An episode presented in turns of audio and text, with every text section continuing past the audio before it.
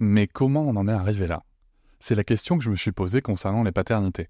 Pour y répondre, je vous propose de découvrir la BD Papa Sapiens, qui raconte l'histoire des pères à travers les âges avec humour et les chouettes dessins de Sévanie. Elle va paraître le 6 juin prochain. Vous pouvez la précommander dès maintenant et avoir un cadeau idéal pour la fête des pères. Alors rendez-vous dans votre librairie préférée ou dans les liens en description de l'épisode ou sur mes réseaux sociaux. Avec quelqu'un qui a dit que je peux pas jouer aux poupées et après j'ai pleuré. Bienvenue sur Papatriarcat, le podcast qui réfléchit la parentalité au XXIe siècle en essayant de l'affranchir du modèle patriarcal. La communication en famille, c'est pas toujours évident. Clairement. Enfin, euh, je, veux dire, déjà, on n'a pas forcément de formation à la gestion du conflit dans la vie au travail. Euh, en famille, euh, souvent nos exemples, ça a été de gueuler et puis ça se termine en tu te tais, j'ai raison et puis basta. C'est pas facile. C'est pas facile et nous, sommes, nous parents, quand on réfléchit un peu à ces sujets, face justement à des, à des mécanismes qui sont ancrés de manière très profonde et qui sont ancrés pas que dans notre famille, pas que dans notre histoire, mais aussi dans la société. Et il y a des outils qui existent. Il y a des outils et parmi ces outils, il y a ce qu'on appelle la CNV, la communication non violente. Alors, j'ai envie d'être, comme toujours, très transparent avec vous. euh, soyons très clairs. Moi, la CNV, c'est quelque chose que j'ai découvert il y a 10-12 ans. Et clairement, euh, je, pense qu'il faut être très clair sur ça. C'est un vrai apport. En tout cas, moi, dans ma, façon de communiquer, c'était un vrai apport.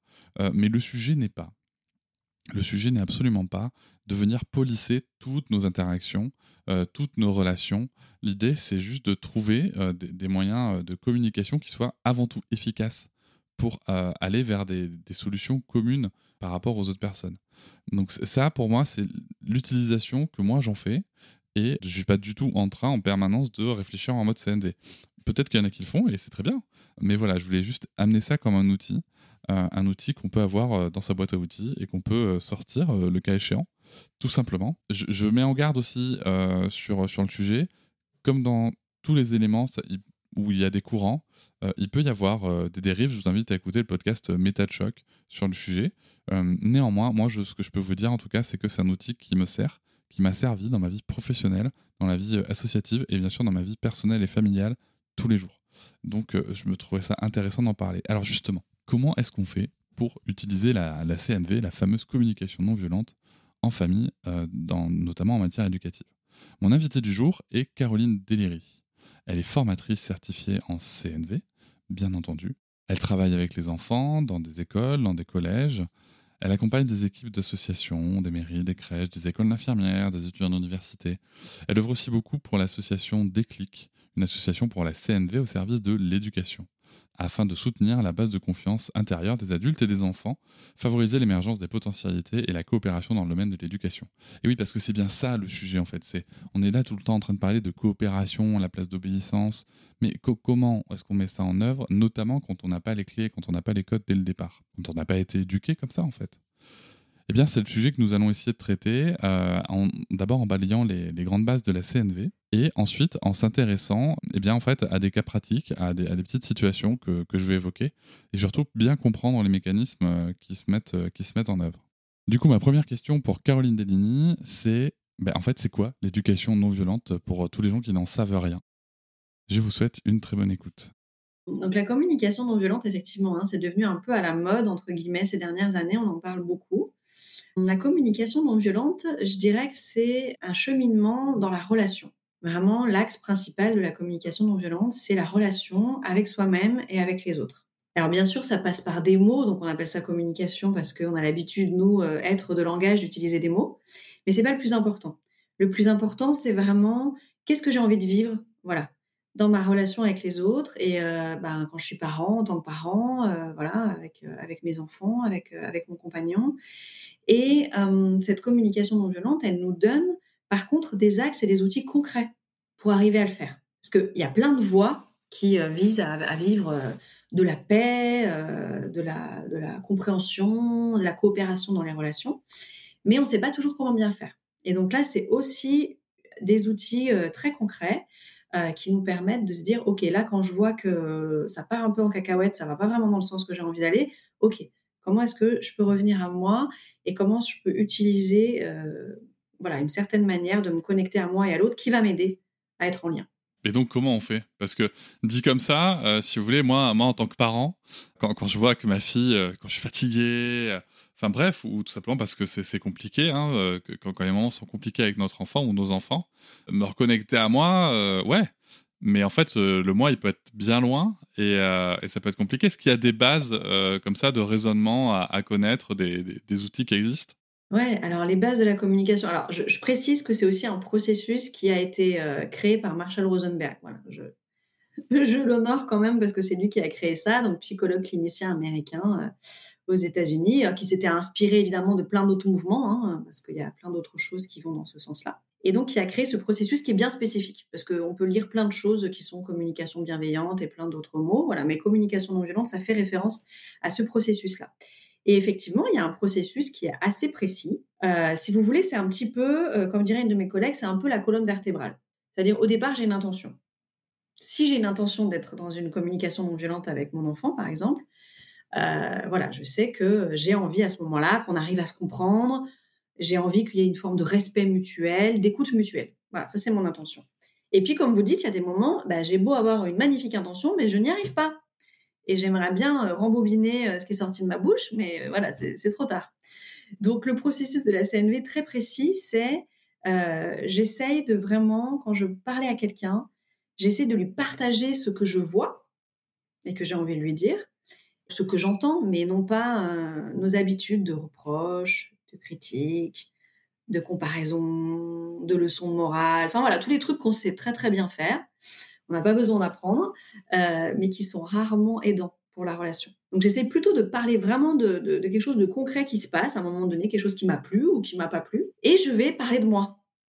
Je vais parler de moi, ça veut dire que je vais dire ce qui se passe à l'intérieur de moi, plus précisément, bah, c'est quoi mon émotion, et cette émotion, surtout, je vais en prendre la responsabilité, et non pas dire je me sens comme ça parce que tu. Non, non, je vais dire je vais prendre la responsabilité de mon émotion et je vais apprendre petit à petit, en fait, à mettre de la, vraiment de la clarté intérieure sur, mais finalement, quand j'ai cette émotion-là, si c'est pas à cause de l'autre, ben c'est à cause de quoi? Et en fait, c'est en lien avec nos besoins. Donc ça, c'est vraiment la base de la communication non violente, c'est de réapprendre à identifier nos besoins.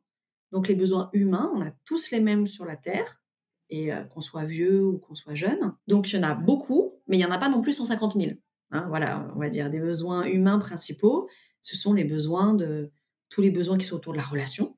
Hein, voilà, tout ce qui a trait à la, relation humaine, tout ce qui a trait à la liberté, à l'autonomie, à l'épanouissement, à la créativité, à la coopération, et puis bien sûr tout ce qui est des besoins de base, hein, évidemment, hein, besoin de toutes les formes de sécurité dont on a besoin euh, pour vivre. Voilà, tous ces besoins-là, c'est notre fond d'humanité et en fait, on réalise qu'à chaque moment qu'on fait quelque chose, ben, on essaie de nourrir un besoin. Hein, vous voyez, avant de vous parler, j'ai froid. Ah, tiens, j'ai mis, euh, j'ai mis un petit, un petit plaid. J'ai pas réfléchi. Et à ce moment-là, j'ai besoin de chaleur. Donc, je fais quelque chose pour ça.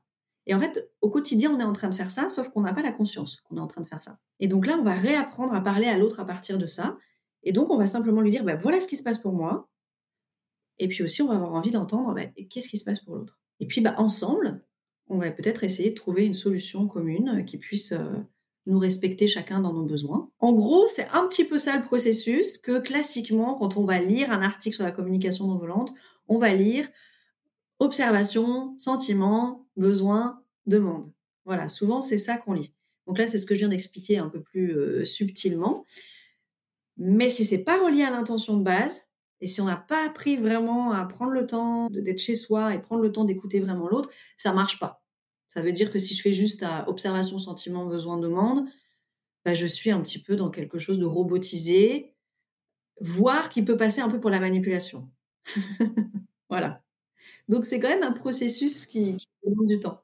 J'avais entendu parler d'un bonhomme OSBD, euh, observation, sentiment, besoin, demande, qui, est, qui sont représentés pour s'en rappeler où en fait les lettres sont utilisées pour faire un petit bonhomme quoi. Mais ça c'est un mémo. Donc c'est ce que je vous ai dit tout à l'heure. En fait l'histoire de OSBD c'est comme notre colonne vertébrale, c'est ce qui nous permet de nous tenir debout. Mais quand euh, je marche dans la rue, ça se voit pas en fait. Vous voyez, on voit pas ma colonne vertébrale heureusement. Et là c'est la même chose en fait. L'idée c'est progressivement que ça redevienne quelque chose qui soit un peu naturel au fur et à mesure, ça devienne quelque chose de, normal parce qu'on l'a désappris quand on était enfant, souvent en tout cas, on a désappris à, parler de, ce qui est vivant chez nous On a plutôt appris à, utiliser notre pensée qui interprète beaucoup, qui évalue, qui porte des jugements, des diagnostics euh, sur les autres. Ça, on a très bien appris à le faire. Donc là, on réapprend à, revenir chez nous. Et le petit bonhomme OSBD, ben, c'est un mémo qui est quand même pratique pour se rappeler ah, comment on fait. Vous avez évoqué le fait de, reconnaître son émotion et puis de, dire ce qu'on ressent, ce que ça nous fait. D'un point de vue très pratico-pratique, euh, ok, donc il y a un prérequis qui est de savoir quelles sont les émotions qu'on ressent et d'être capable de les identifier, c'est ça? Ouais, ça, ça va être le début. Effectivement, ça peut être le, parfois pour certaines personnes, ça va être déjà de se reconnecter à son ressenti. Et on peut avoir euh, oublié comment on fait, parce que j'ai aucun doute que tous les êtres humains qui viennent au monde, euh, normalement, savent faire, ressentent quelque chose. En tout cas, les bébés, ils ont l'air très au clair. Euh, dès qu'il y a quelque chose qui ne va pas, ils nous tiennent au courant. et puis, c'est vrai qu'on a pu être coupé de ça parce que nous venons d'un système éducatif qui peut nous avoir dit des choses comme ben, c'est mieux d'écouter les autres que s'écouter soi il faut pas trop s'écouter, il faut être fort, arrête de pleurer, euh, arrête de faire un caprice, mais non, tu n'as pas froid, mais si tu as froid, mets ton manteau, mais non, tu n'as pas mal. Vous voyez? Toutes ces choses-là que même en tant que parent, on peut reproduire par automatisme. Hein. Voilà, évidemment, et même quand on fait de la communication non violente depuis longtemps, parfois ça, nous échappe. Euh, mais toutes ces choses-là, elles peuvent nous avoir euh, coupé euh, de notre ressenti euh, corporel et donc de nos émotions puisque ça passe par le corps. Et comment on se reconnecte à tout ça? Alors si on ne sait pas du tout faire ça, euh, ça veut dire qu'on fait un choix à un moment donné, progressivement, des manières qu'on veut. Hein. La communication non violente est une manière de se reconnecter à ses émotions parce qu'à force de faire ce chemin, de vouloir ressentir ce qu'on ressent, il y a un moment, ça revient. de toute façon, il y a un moment, ça revient. et puis après, il y a des personnes qui vont choisir d'autres moyens, qui vont faire des choses corporelles, Enfin, voilà, chacun après sa pratique. Je pense qu'à partir du moment où on se pose comme, euh, comme volonté de se dire ah mais tiens j'ai envie d'être plus proche de mon ressenti, bah, progressivement ça va revenir. C'est-à-dire que chaque jour on va réapprendre à, se poser la question déjà. Juste ça, de se poser la question de temps en temps dans la journée. Tiens là tout de suite où est-ce que j'en suis? Comment je me sens? Qu'est-ce qui se passe pour moi? Ah là je suis en train de courir dans tous les sens. Ah ok. Ah tiens, là j'ai commencé à crier, à m'énerver. Ouh là là, pourquoi la machine s'est emballée? Qu'est-ce qui se passe? Voilà, et petit à petit ça, ça, revient. Est-ce qu'une piste, ça peut être aussi de se dire, tiens, euh, qu'est-ce qui se passe dans mon corps quand euh, je suis dans différents états euh, émotionnels? Parce que c'est vrai que souvent on, a tendance à pas se rendre compte de ce qui se passe et on réagit pas tous de la même manière aux émotions. Par exemple, une personne triste peut avoir le cœur qui se serre, ça c'est comme ça qu'on l'imagine, mais ça peut être la gorge, ça peut être le ventre, ça peut être plein de choses. Est-ce que ça, ça vous paraît une piste intéressante? En tout cas, ce qui est sûr, c'est que euh, de revenir à ces sensations corporelles, c'est vraiment aidant. Au début, c'est pas simple euh, pour tout le monde, donc c'est pas non plus de se mettre la pression en se disant oh là là, mais moi je ressens rien dans mon corps, donc en fait je peux pas être connecté à mes émotions. Non, c'est pas grave. Euh, chacun essaie de trouver sa voie, mais c'est vrai que au fur et à mesure du temps, on se rend compte que ça commence par le corps et que c'est vraiment là où, quand je suis en lien avec ce qui se passe dans mon corps, il y a tout de suite quelque chose après qui va m'aider à reconnaître, à reconnaître mon émotion ou à reconnaître mon besoin, parce que les besoins, c'est aussi quelque chose qu'on sent euh, de l'intérieur. Donc le corps, en tout cas, euh, normalement, c'est un bon indicateur. Ça, me, ça, me, parle beaucoup ce que vous dites, surtout qu'il y a aussi des, des sujets de genre vis-à-vis des émotions. Je pense qu'il faut, c'est important de l'évoquer. Des études, des études ont démontré qu'on attribue des émotions différentes aux enfants euh, selon euh, qu'on les reconnaît en tant que garçon ou fille. Euh, par exemple, un bébé, un bébé qui pleure, ça me rappelle cette étude de 76, où un bébé qui pleure, la même photo, si on lui met une, une layette bleue en disant que c'est un garçon, on va dire qu'il pleure de colère. Et si on met rose en disant que c'est une fille, on va dire qu'elle pleure de tristesse. Et on se construit aussi avec ça.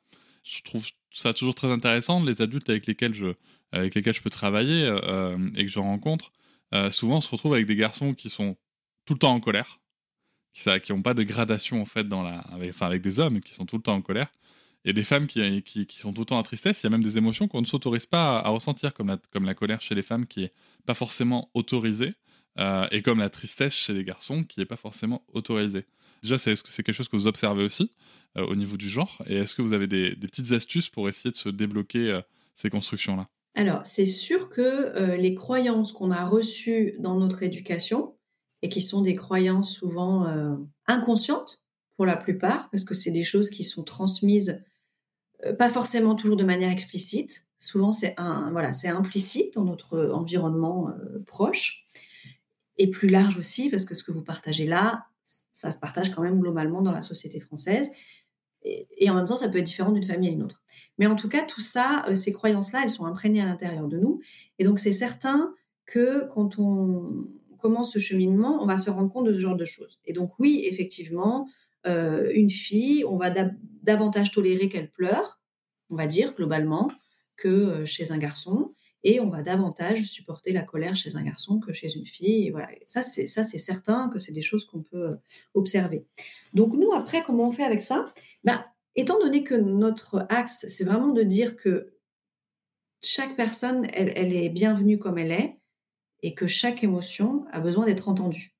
Donc à partir de là, ce qui vient, vient. Et plus on ouvre l'accès à, soi-même, en fait, hein, parce que du coup, c'est un cheminement qui nous fait forcément prendre beaucoup de conscience sur nous-mêmes, bah, plus on ouvre l'accès et plus on va réaliser des choses. Donc ça arrive tout seul à un moment donné et on va avoir des choses de notre, de notre histoire, de notre enfance qui vont revenir et on va faire des liens. Et puis petit à petit, bah, on va s'autoriser en fait. On va s'autoriser plus de choses qu'avant.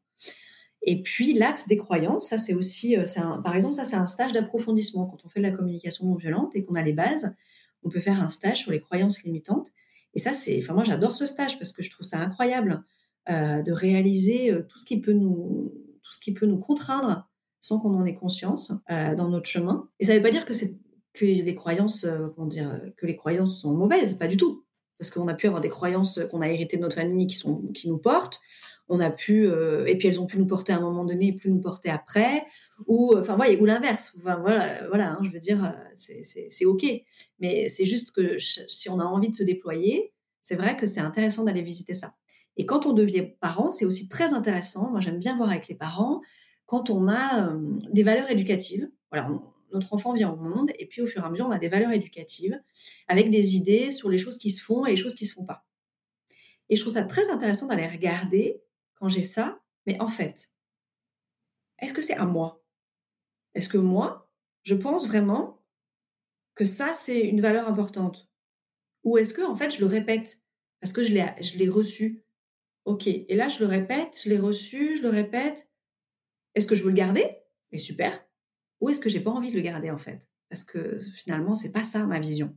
Et là, on retrouve cet espace vraiment qui est au cœur de la communication non violente, qui est comment est-ce que je peux retrouver le plus possible un espace de choix?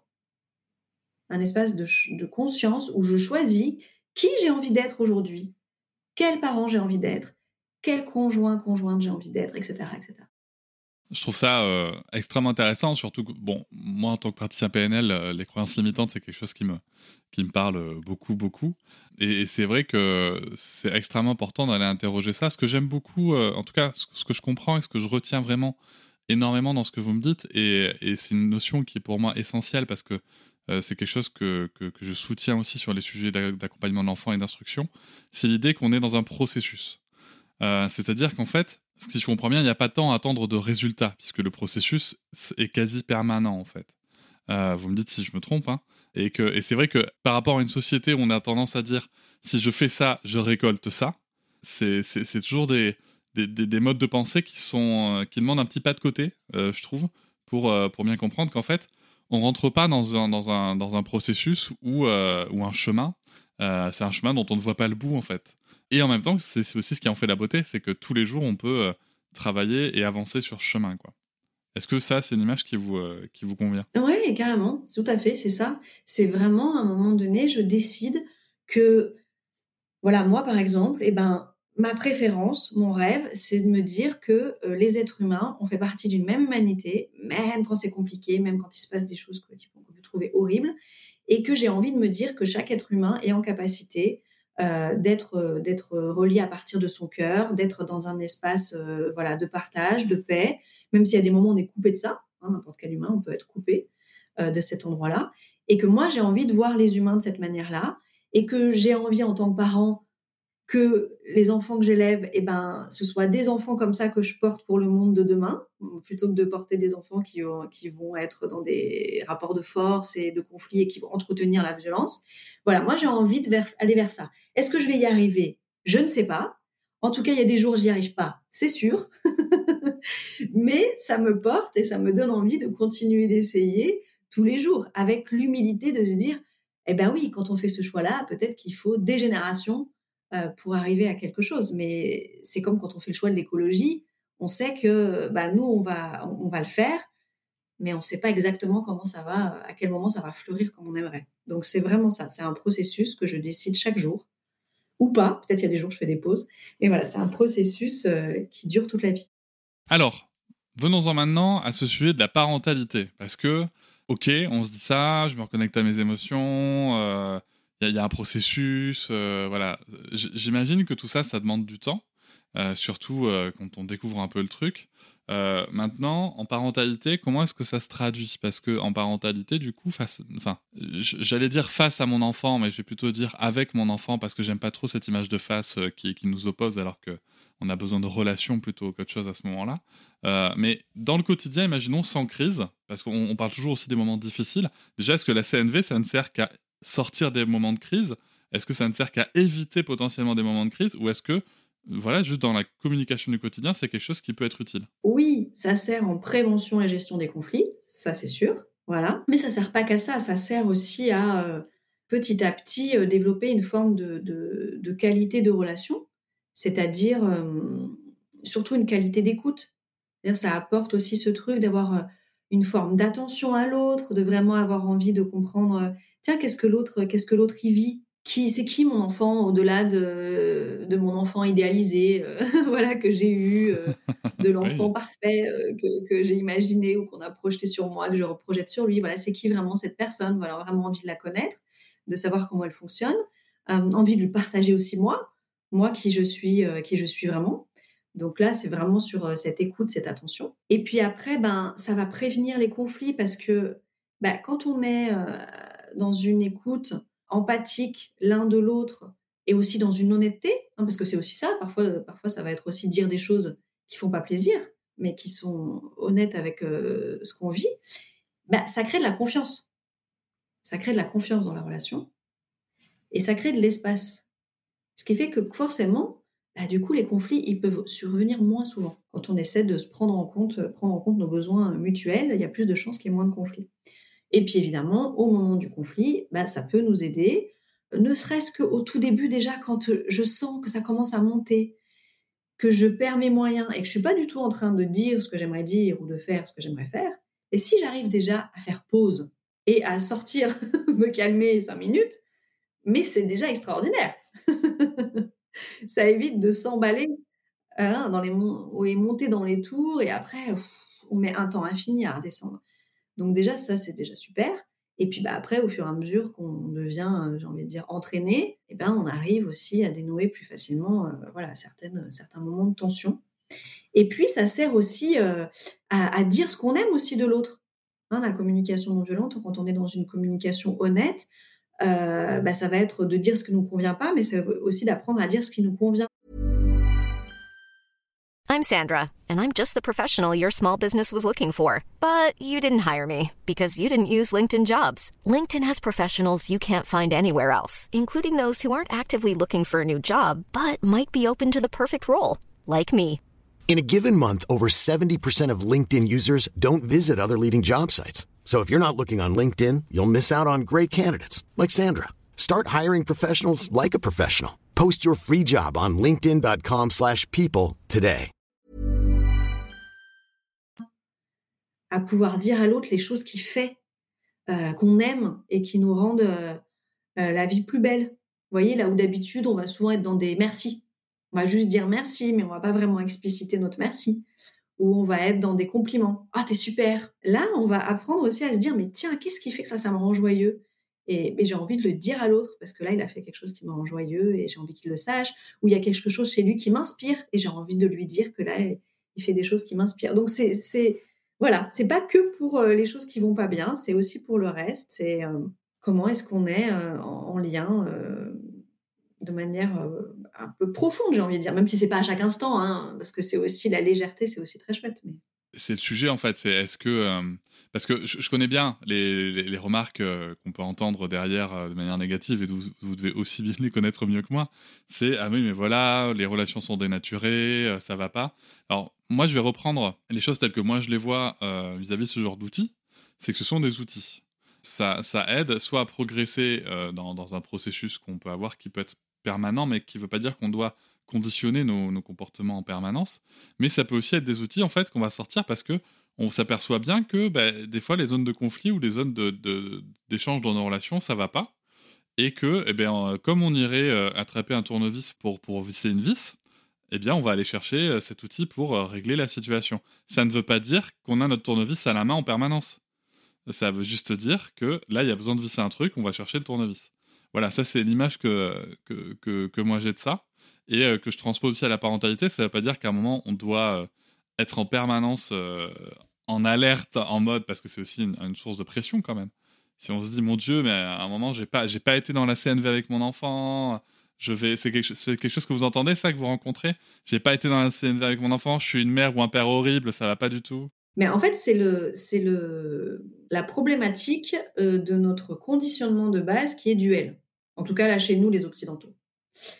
Euh, et donc, comme j'ai été éduquée à vraiment croire qu'il y a des choses bien et des choses mal, des choses bonnes et des choses pas bonnes, des gens qui ont raison, des gens qui ont tort, ok, vous voyez, gagnant, perdant, etc.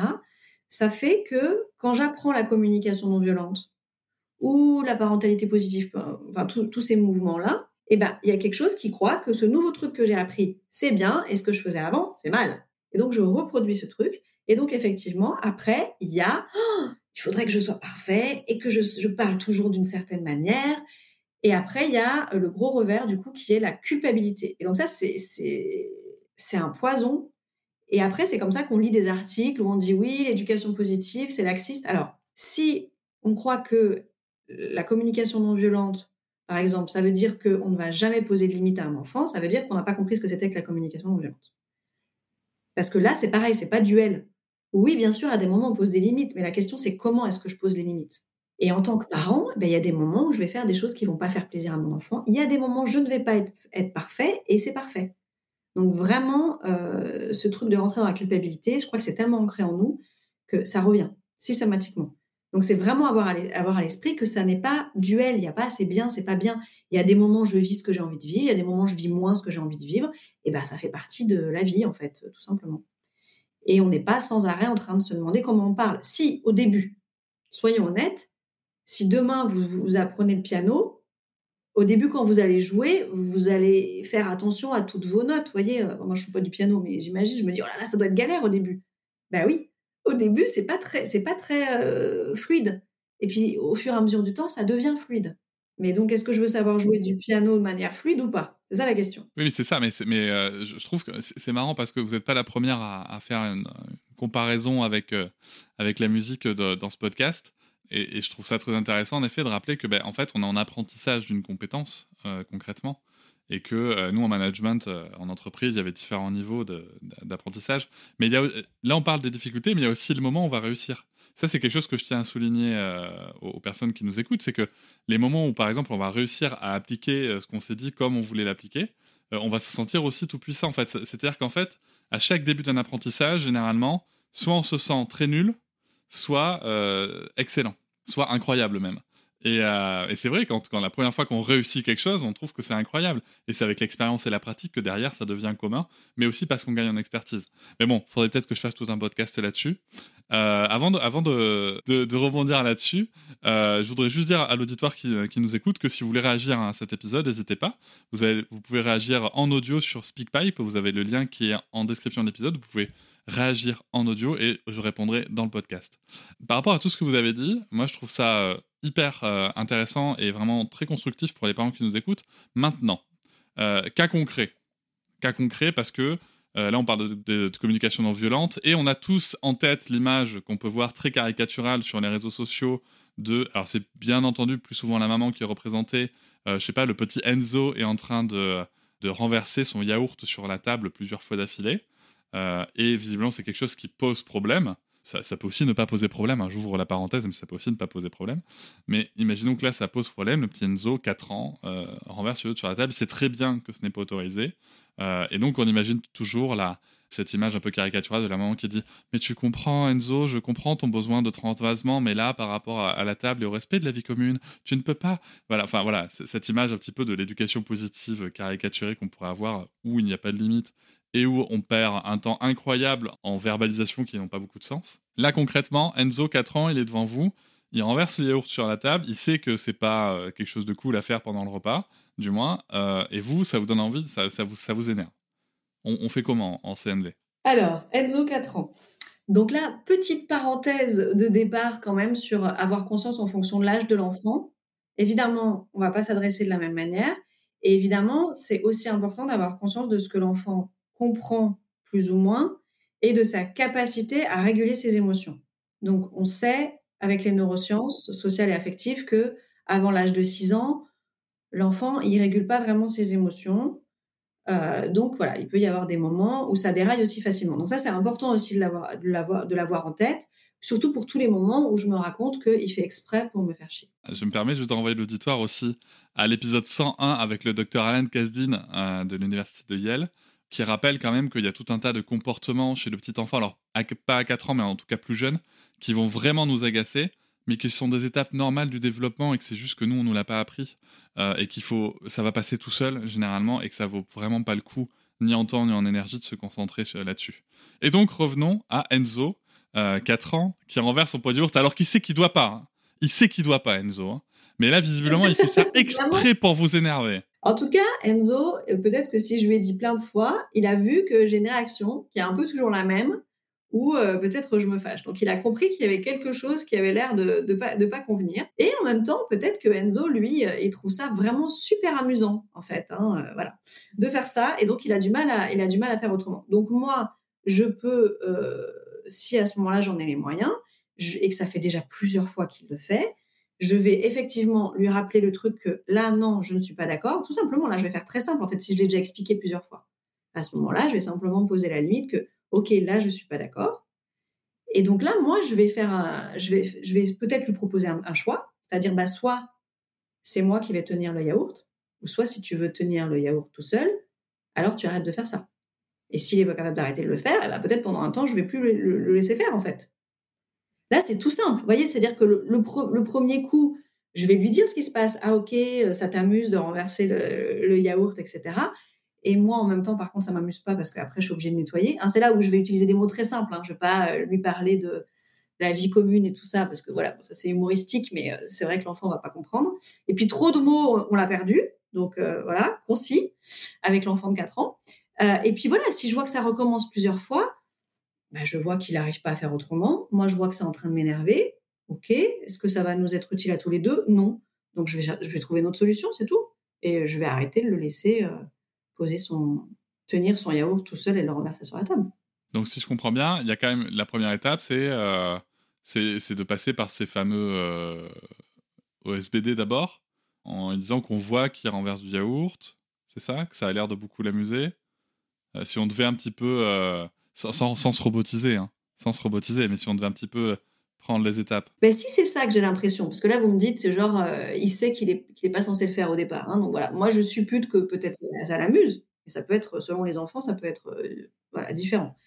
Bah, effectivement, je vais comme faire un mouvement vers lui de Ah, ok, bah, lui, qu'est-ce qu'il fait? Il explore.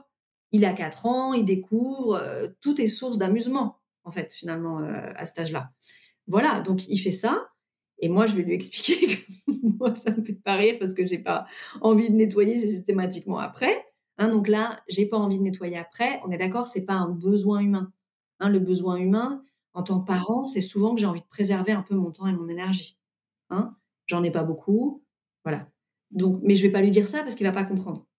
Donc, je vais lui dire de manière simple qu'effectivement, moi, par contre, ça m'amuse pas et que donc j'aimerais qu'il arrête de faire ça potentiellement, je peux lui donner autre chose avec lequel il a envie de jouer. Si à ce moment-là, il a besoin de, je sais pas moi, de toucher quelque chose ou qu'il a besoin de jouer avec quelque chose, ok, je peux lui faire une autre proposition.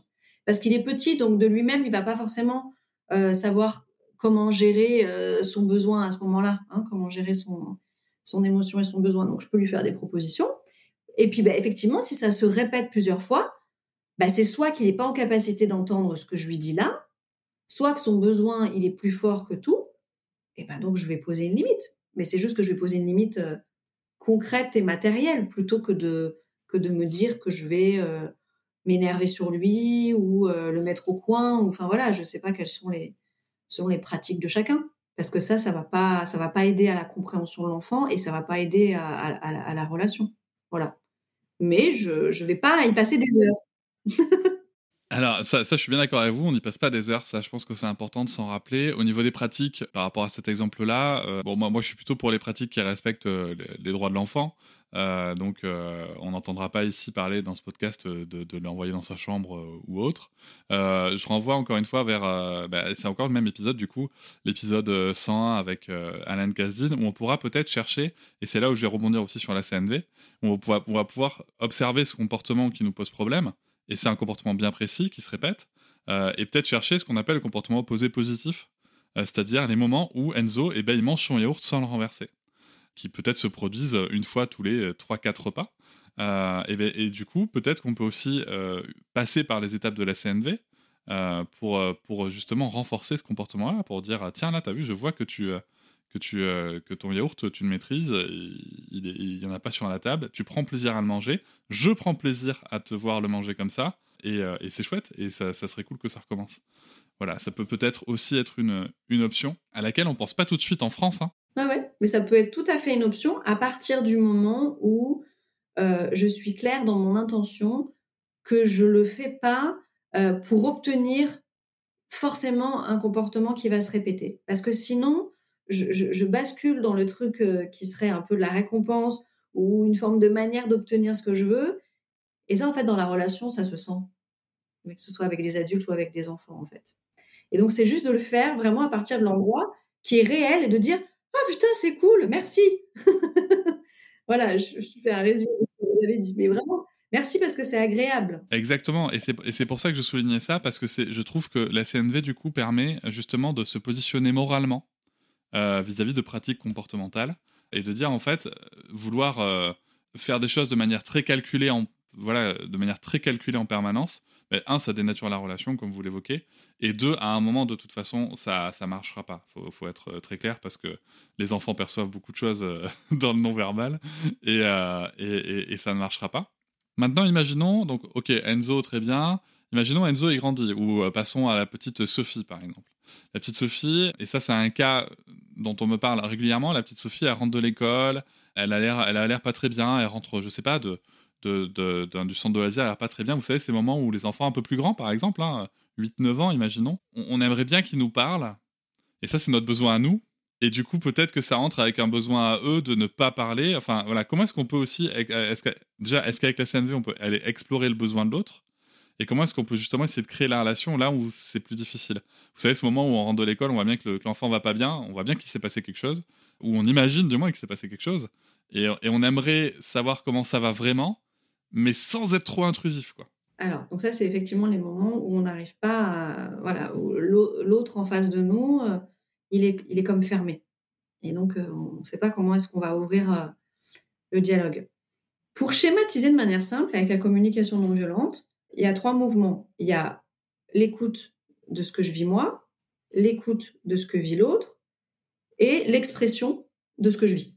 Et voilà. Hein, voilà, c'est ces trois mouvements-là. Donc en fait, si j'ai si l'enfant qui est comme ça, bah, je peux me mettre en écoute empathique.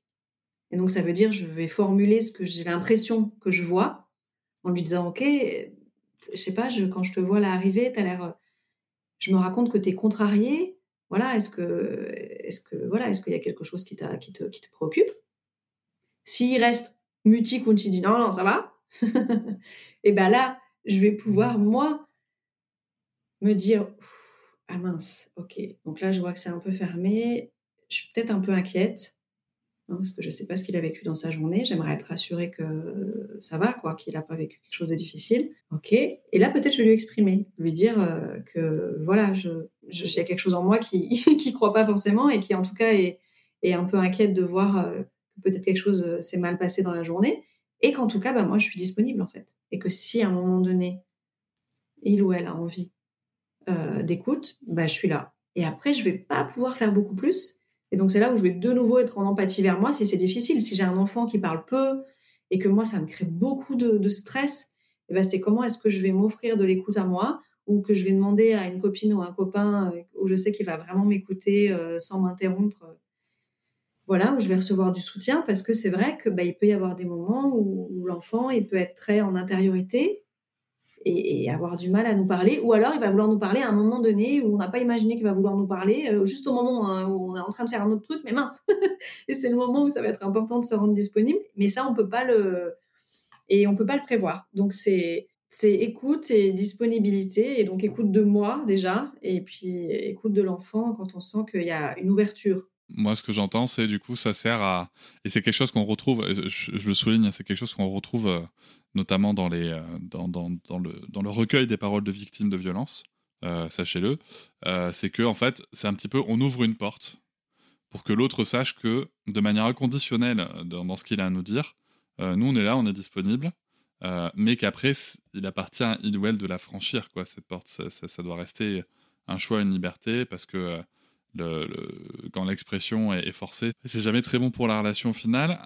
Est-ce qu'on se fait un dernier exemple avec mon adolescent. Allez.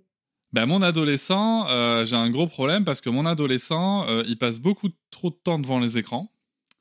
Que euh, la dernière fois qu'on en a parlé, il m'a bien expliqué que c'était important pour lui parce que socialement, tout se passe sur, sur les réseaux sociaux et que du coup, s'il se coupe des discussions avec ses copains, mais en fait, il se coupe de ses copains et que ben, c'est pour ça qu'il passe du temps devant les écrans et que euh, moi je trouve quand même qu'il y passe trop de temps, qu'il n'y a plus forcément de relations en famille, qu'il joue pas forcément avec ses frères et sœurs, que euh, du coup il passe beaucoup de temps enfermé dans sa chambre, que voilà, que peut-être aussi qu'il y a des devoirs ou du travail scolaire qui, euh, qui en pâtit. Comment est-ce que je peux essayer d'aborder ce genre de sujet? Donc là déjà, sur des sujets un peu chauds comme ça, on va vraiment créer un espace de disponibilité pour parler. Hein, pour tous les sujets chauds, là, on a parlé de choses assez, simples. Enfin, avant, c'était pas, il n'y avait pas de crise, j'ai envie de dire. Mais quand il y a euh, des sujets à dispute, c'est important de se rappeler que le moment où on va vraiment régler le truc, ça va être un moment à froid. Parce que le moment où, voilà, c'est l'engueulade, ça, ça, va mener à rien. Donc, les moments à froid, on va vraiment prendre le temps, à un moment donné où on a le temps, de s'écouter. Et donc, d'entendre ce que l'ado a à dire. Donc là, déjà, vous avez dit ce qui se passe pour lui, voilà, besoin, énorme besoin d'appartenir à un groupe, d'être en lien avec ses copains, euh, ou peut-être de, s'évader, parce que dans ses réseaux sociaux, ses jeux vidéo, c'est voilà, la vie est plus kiffante que celle qu'il vit en ce moment euh, dans son quotidien, voilà, je sais pas. Et puis nous, nos besoins à nous, d'être euh, d'être en relation, d'avoir de la coopération dans la famille, c'est ça aussi que j'entends, parce que c'est que bah, j'imagine il y a des choses aussi à faire, des moments de vie, et il se trouve qu'on vit ensemble, donc il y a aussi comme ce partage-là de la vie de famille. Et puis, euh, en tant que parent, il y a aussi un besoin de sécurité quelque part. Parce que, euh, bah, en tant que parent, je peux connaître un peu le danger euh, des réseaux sociaux et des addictions. Parce que les écrans, c'est une réelle addiction. Voilà, hein, ça c'est une réalité. et donc voilà, c'est ce moment-là à froid où on va le partager et où, idéalement, on essaie en famille de mettre en place des accords de famille.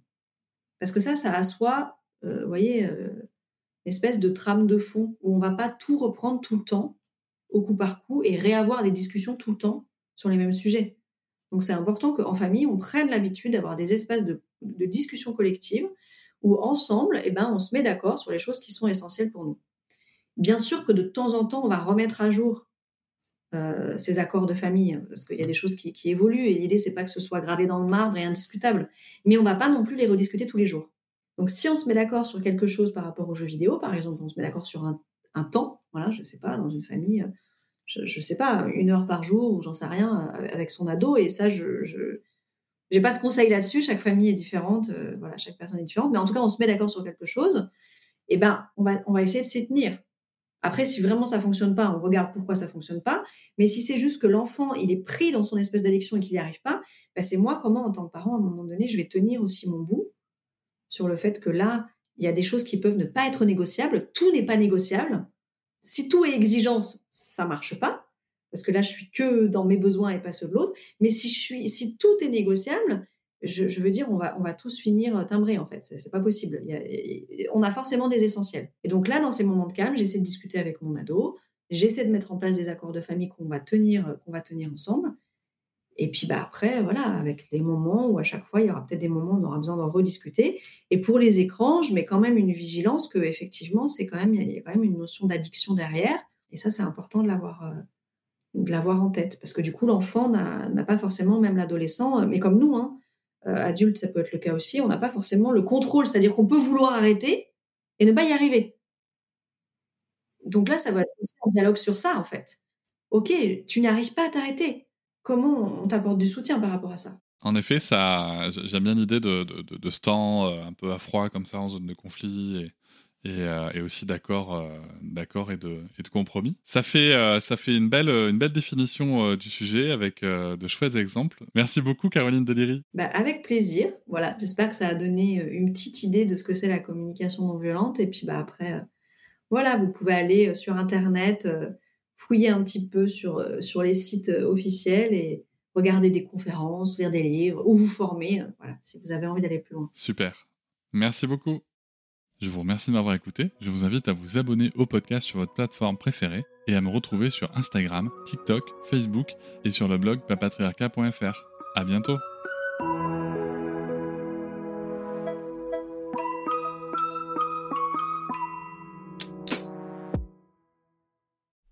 Hop, c'est encore moins. Si tu veux soutenir le podcast, tu peux aussi t'abonner à Papatriarca Plus et découvrir chaque semaine un épisode bonus en plus des 60 déjà disponibles. À découvrir sur tes applis de podcast comme Pocketcast, Castbox ou encore Apple Podcast. À très vite.